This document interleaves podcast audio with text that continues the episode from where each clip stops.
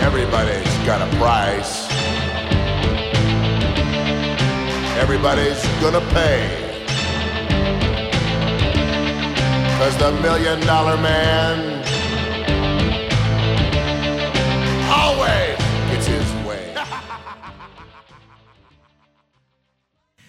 Alors bonsoir tout le monde, j'espère que ça va bien. Wrestle Rock Podcast, émission spéciale ce soir sur une grande légende de la lutte, le millionnaire du ring, Ted DiBiase. Je suis avec Benoît Laferrière. Comment ça va mon Ben? Et toi, tu es Jonathan Drapeau? Oui, ça va bien, mon ami. Yes. Je suis bien content de partager avec les auditeurs, avec les internautes, euh, avec tous ceux-là qui, qui écoutent notre émission, euh, la carrière de cette euh, légende vivante.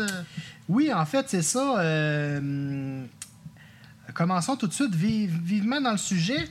Euh, parlons un petit peu de sa jeunesse et de ses premières années euh, en tant que lutteur professionnel. Euh. Donc, Théodore Marvin DiBiase, de son vrai nom, est né le 18 janvier 1954. Euh, on pourrait dire que le jeune homme, le jeune Ted, dans le fond, a été élevé dans la lutte de par sa mère et son beau-père qui était déjà dans le milieu de la lutte professionnelle. C'était quoi déjà euh, le nom du, lutte, de- du lutteur que le père de Ted DiBiase incarnait? le nom du lutteur que son père. euh, Ouais, le père. euh, le- Ah, Iron Mike DiBiase. OK. Puis, euh, il, c'est ça, on peut quasiment dire qu'il y avait la lutte dans le sang de par sa mère. OK. Sa mère et son beau-père. Ben, c'est- C'était pas son père biologique, mais il l'a toujours aimé comme un père, dans le Oui, fond. oui, oui. En gros, euh, ben, sa mère, elle, elle se nommait Ted Helen Hild. Euh, elle est née en 1926, malheureusement décédée en 1984. Euh, qui, étant plus jeune, a été mannequin et fut très populaire aux États-Unis dans la lutte féminine. Ah ouais, elle aussi, elle a fait de la lutte féminine, c'est bien ça? A eu de... ouais, c'est ça exactement. Elle a eu de belles rivalités, euh, particulièrement avec euh, Mildred Burke et de Fabulous Moolah, la grande Fabulous Moolah Ouais, que tout ouais, le monde connaît. euh. Puis le père adoptif de Ted, comme on disait, qui s'appelait Iron Mike DiBiase, né en 1923, il est décédé en 1969 après une crise cardiaque sur le ring durant un match contre Man Mountain Mike. Un colosse de 600 livres. Ah, ça, c'est aussi gros qu'il y a Yokozuna à WrestleMania 11, ça, là. là. Yes. Euh, Ted n'était âgé que 15 ans au moment de l'événement. Malheureusement, il faut dire qu'après la mort de Mike, euh, la mère de Ted DiBiase est devenue dépressive et a sombré dans l'alcool. Oh boy. C'est- très malheureux. Euh, faut, faut ajouter également que Ted DiBiase est entraîné par les frères Funk, Dory Funk Jr. et Terry Funk, que tu as vu en personne d'ailleurs. Yes. Puis dans le fond, il a commencé sa carrière euh, pas en tant que catcheur, mais comme arbitre en 1974, dans les années 70, bien sûr. Oui, bien sûr. Cependant, le promoteur et euh, metteur en scène, dans le fond, le, le- le booker dans les termes euh, de la lutte, de la MSW, la Mid-South Wrestling, Bill Watts, a vu un gros potentiel en ce jeune homme et voulait faire de tel une sorte de, de successeur à son défunt père décédé quelques années auparavant. Alors qu'il a commencé à le booker sur ses cartes comme lutteur. Dans la Mid-South Wrestling, une grosse rivalité avec euh, le grand Axel Jim Duggan. Vous connaissez Ils Axel proches, hein, ces deux-là. Il semblerait là, que c'est deux bons amis là, de, de longue date. Axel Jim Duggan, voit, là, euh, ils ont commencé à travailler ensemble. Vous l'avez reconnu, il, re- il rentrait avec son 2 par 4 Oh! Exactement. Euh, ouais, c'est ça. C'est, c'est- Avec cette rivalité-là, ça l'a fait de Ted DiBiase un lutteur euh, très populaire, dans le sens euh, très admiré. Euh. il était très adulé des foules, ce qui lui a valu une grande popularité dans le catch américain, dont il reçut plusieurs offres pour lutter dans différentes fédérations. Oui, parce qu'à l'époque, on se souviendra que c'était des comme des guerres de territoire. Territoire avant que, NWA, euh, la WWF de Vince McMahon Senior Prennent le monopole. euh, prenne le monopole. Exactement. Euh, Ted a quitté la Mid-South Wrestling en 1979, puis il s'est engagé euh, une courte aventure euh, avec la, la fédération euh, de Vince McMahon Senior, comme on disait, bien que, bref, sa première expérience avec la WWE a toutefois attiré l'attention. En effet, il fut le premier adversaire de Hulk Hogan au Madison Square Garden de New York. Et le 19 juin 1979, 1979, pardon, DiBiase a perdu son titre nord-américain de courte durée. Contre Pat Patterson. yeah, c'est ça, contre Pat Patterson. Qui... Patterson il a unifié le titre avec le championnat d'Amérique du Sud. Et en fusionnant les deux championnats, il a créé le titre que nous voyons toujours aujourd'hui dans la division SmackDown, c'est-à-dire le titre intercontinental. Euh, euh, c'est ça. toujours reconnu comme le champion euh, de milieu de carte, de mid-card. C'est une personne très importante et très influente dans l'histoire de la lutte professionnelle. Ted DiBiase. tu sais. Ben, Pat Patterson aussi. là. Oui, bien sûr. Après avoir quitté la WWF, Ted DiBiase a fait carrière dans certaines promotions, euh, dont la All, Pro, euh, la, la All Japan Pro Wrestling, la NWA, la National Wrestling Alliance, et, et euh, dans le fond, il est retourné à la Mid-South Wrestling pour un second passage. Est-ce que la Mid-South Wrestling, c'était euh, la fédération où Jerry Lawler luttait? Non, mais c'était pas la Memphis Wrestling, ça? Ah, c'est Memphis Wrestling, c'est ça, excuse-moi.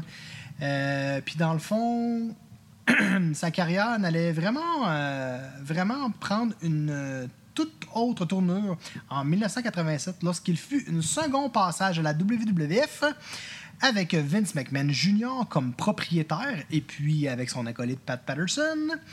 Euh, J'imagine que dans le fond, Pat a dû dire euh, prends ce gars-là parce que euh, je le connais bien, puis il travaille bien, puis il fait des bons efforts. un, bel- un beau background. Yes. C'est alors que Vince McMahon a proposé à DiBiase d'incarner un millionnaire arrogant, imbu de lui-même, qui donne des pots de vin aux gens pour arriver à ses fins, mesdames et messieurs. Yes.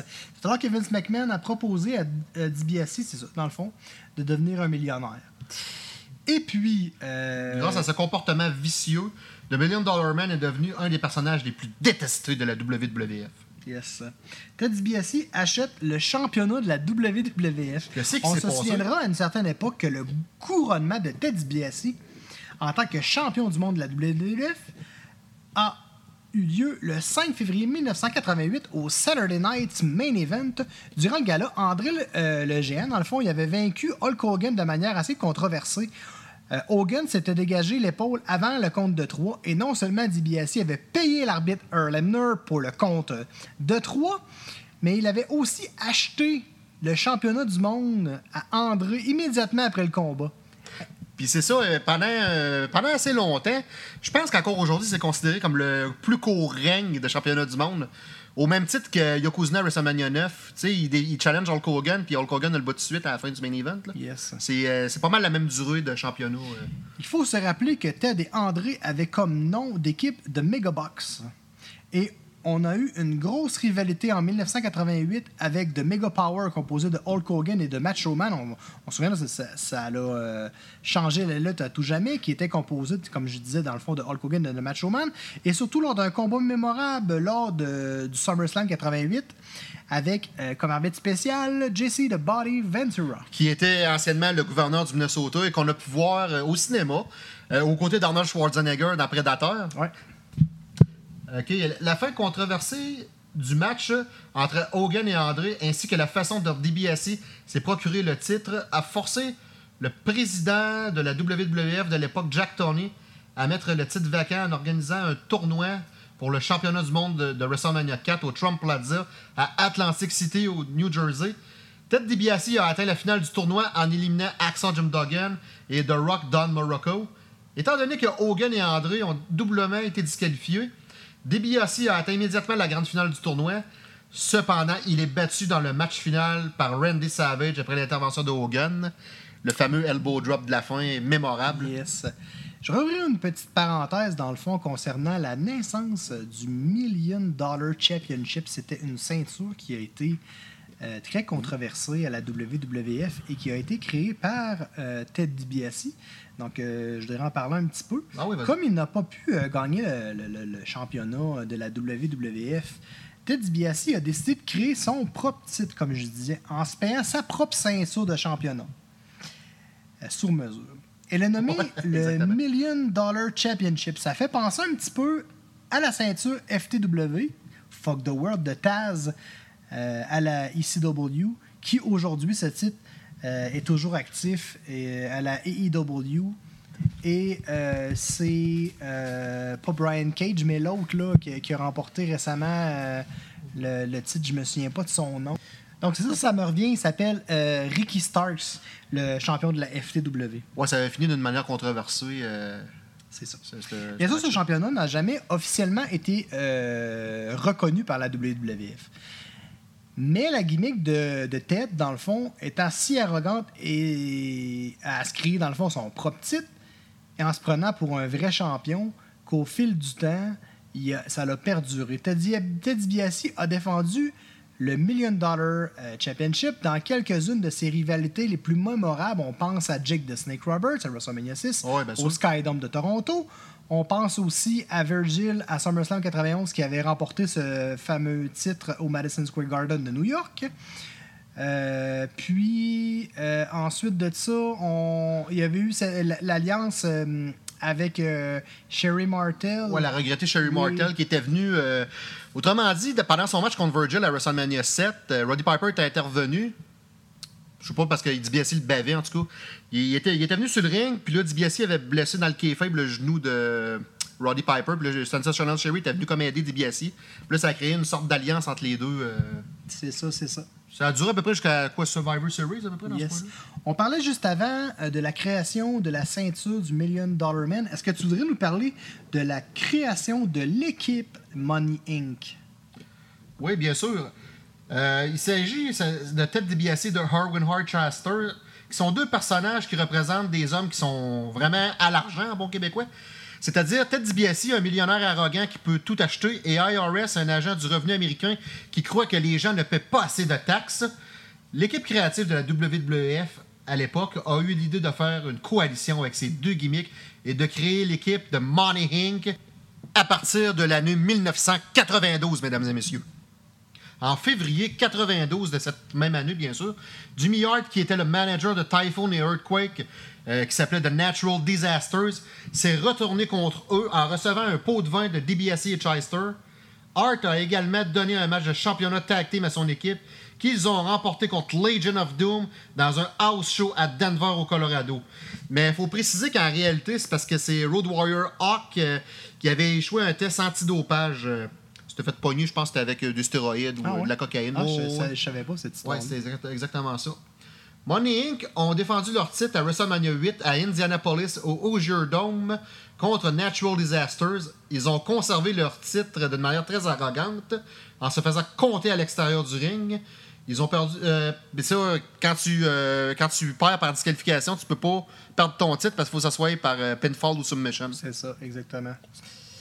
Euh, ensuite de ça, ils ont perdu leur titre le 20 juillet face au même Natural Disaster dans un house show à euh, Worcester, au euh, Massachusetts, pour le regagner le 13 octobre à Regina, en Saskatchewan, au Canada, lors du gala Wrestling Challenge. Lors du WrestleMania 9 au Caesars Palace de Las Vegas, ils ont défendu leur championnat face à The Megamaniac, qui était composé à l'époque, dans le fond, de Hulk Hogan et de Brutus the Barber Beefcake, qui ont gagné par disqualification. faut préciser, euh, mesdames et messieurs, que Jimmy Hart, euh, il était manager de Hogan et de Beefcake parce qu'il il a quitté Money Inc. lorsque IRS a blessé euh, Beefcake avec son briefcase. Dans le kayfabe, il aurait cassé le nez, cassé le- l'os de la joue, affaire de même. Yes.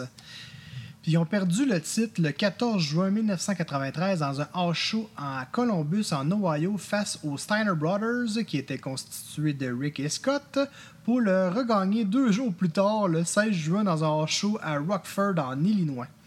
Ils ont finalement perdu le titre une troisième et dernière fois contre les Steiner Brothers lors d'un house show une fois de plus à Saint-Louis, euh, au Missouri, le 19 juin 1993. Hey, ce mot, ça fait chat-souris pas mal. Ça change de titre comme ça change de bobette. Ouais, c'est ça, tu sais. Ils auraient pu euh, conserver leur titre un petit peu plus longtemps, moi, je pense. C'est quasiment passé à WCW en, en- genre en 2000. là. La, la strap Wall Heavyweight a changé de main, je pense, aux deux jours. Ouais, un bout de temps. euh, tu sais, les membres de la défunte NWO qui, une semaine étaient dans blanche, une semaine était dans rouge, une semaine était dans blanche, une semaine était dans rouge. Puis ça, tu parles de Hogan, Lex Luger, Sting, Macho Man? Ouais, on parle pas de, de, de, de, de menstruation de femme, là, une semaine était dans le rouge, une semaine était dans le blanc. Euh, le Million Dollar Corporation. Ah non, non, avant, avant, avant euh, faut enchaîner ces derniers moments comme catcheur. euh. Yes, vas-y. La dernière fois que Ted DiBiase a catché à la WWF, c'était lors de l'événement SummerSlam 93, mesdames et messieurs. Le 30 août contre euh, nul autre que le Bad Guys Razor Ramon, qui fit un face turn quelque temps avant euh, dans un match qu'il a perdu. Il a fait un bref retour au Japon où il a remporté le championnat par équipe de la AGPW face à nul autre Avec que Ah oui, oui, avec, excuse-moi, Stan de. Stan de.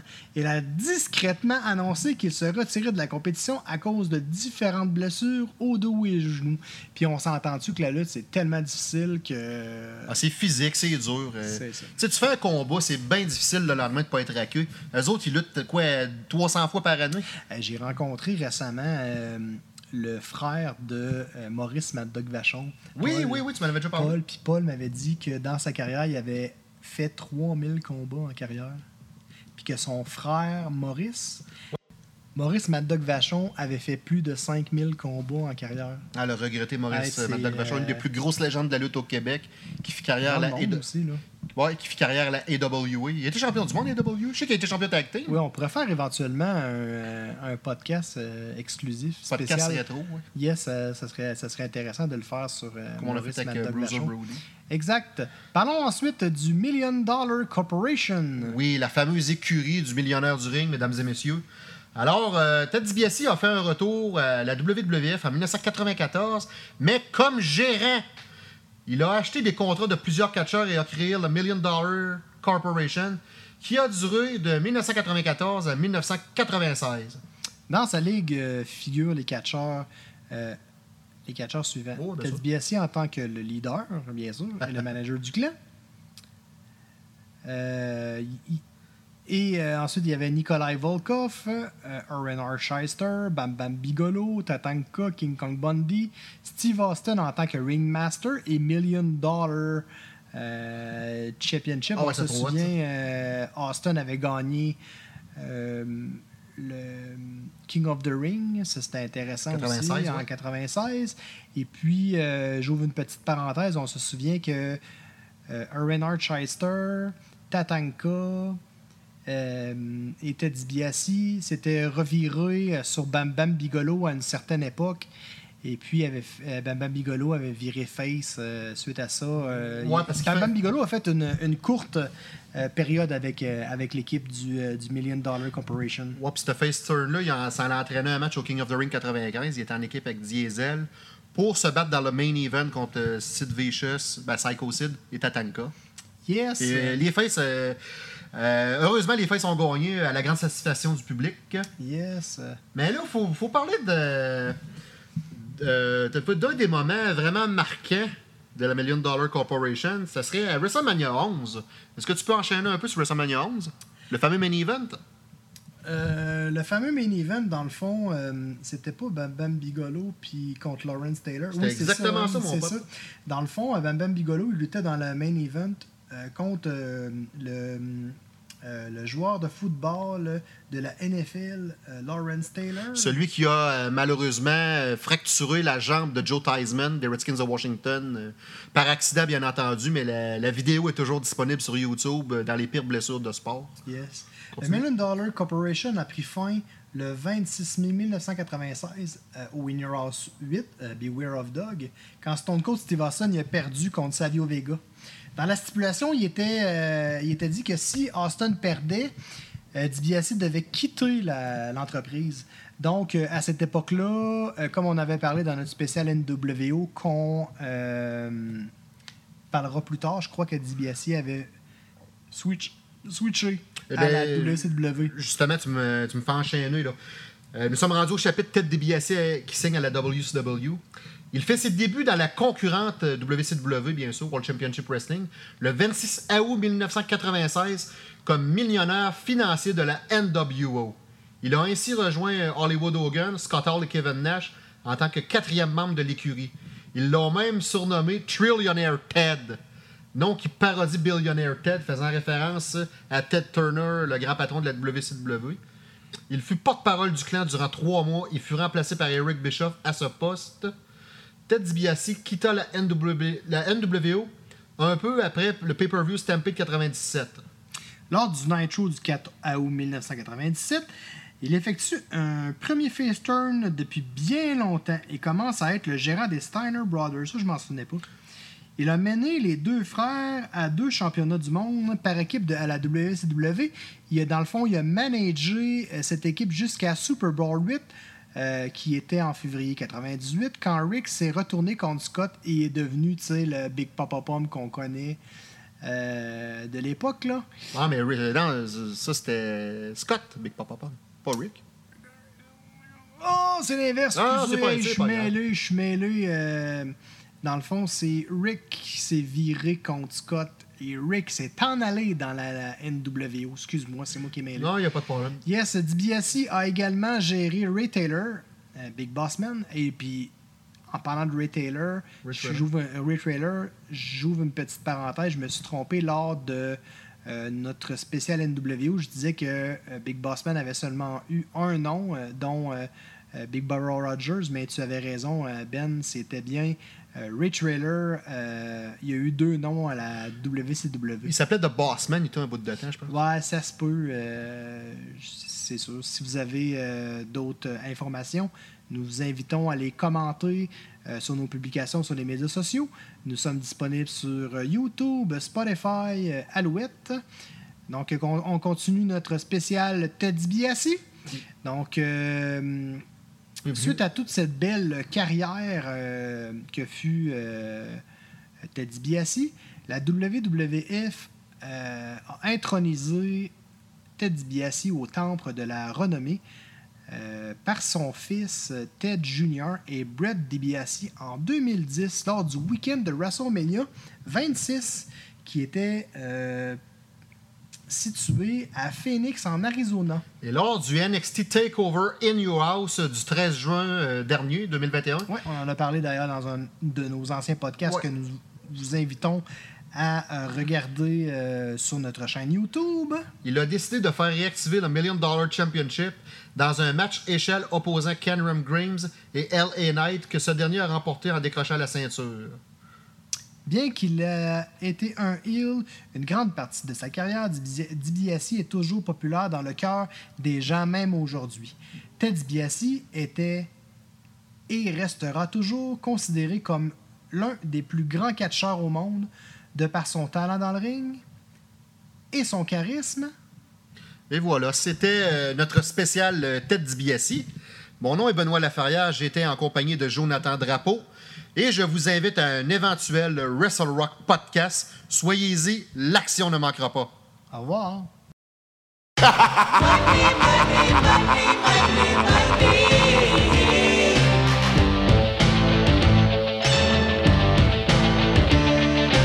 Everybody's got a price.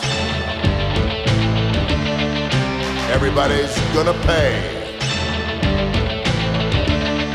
Cause the million dollar man